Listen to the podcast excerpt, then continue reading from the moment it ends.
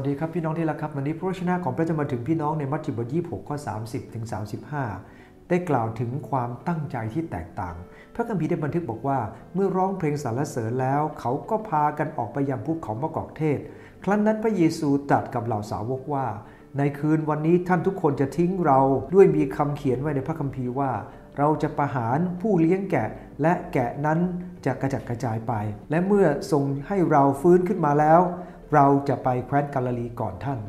ฝ่ายเปโตรทูลตอบพระองค์ว่า แม้คนทั้งหลายจะทิ้งพระองค์ ข้าพระองค์จะทิ้งก็หาไม่ได้เลย พระเยซูตรัสตอบเขาว่า เราบอกความจริงแก่ท่านว่า ในคืนวันนี้ก่อนไก่ขัน ท่านจะปฏิเสธเราสามครั้ง เปโตรทูลพระองค์ว่า ถึงแม้ข้าพระองค์จะต้องตายกับพระองค์ ข้าพระองค์จะไม่ปฏิเสธเลย เหล่าสาวกก็ทูลเช่นนั้นเหมือนกัน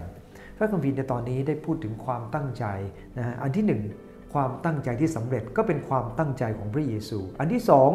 ความตั้งใจของสาวกเป็นความตั้งใจที่ล้มเหลว วันนี้มันมีความตั้งใจสองแบบด้วยกัน อันที่หนึ่งครับเป็นความตั้งใจที่สำเร็จ พระคัมภีร์ได้บันทึกในข้อ 30 ว่าเมื่อร้องเพลงสรรเสริญแล้วนะฮะคำว่าร้องเพลงสรรเสริญนี้ มันเป็นเพลงสดุดีบทที่ 115ถึง118 พวกชาวยิวจะร้องเพลงนี้หลังสิ้นสุดการปัสคาและหลังจากนั้นพระเยซูคริสต์เจ้าพระองค์นำสาวกไป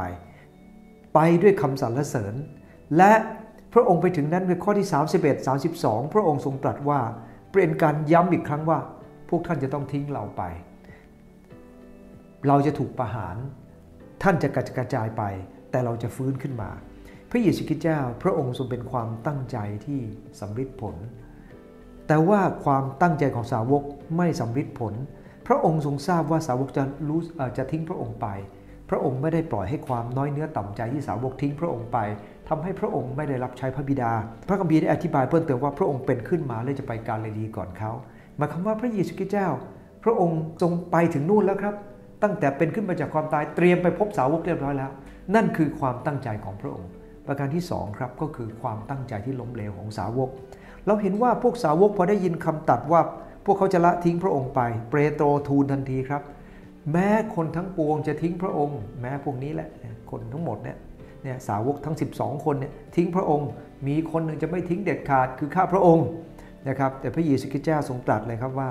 ก่อนไก่ขันวันนี้จะจะปฏิเสธเราสามครั้ง ความตั้งใจของสาวกล้มเหลวเพราะอะไร เพราะสาวกไร้พลัง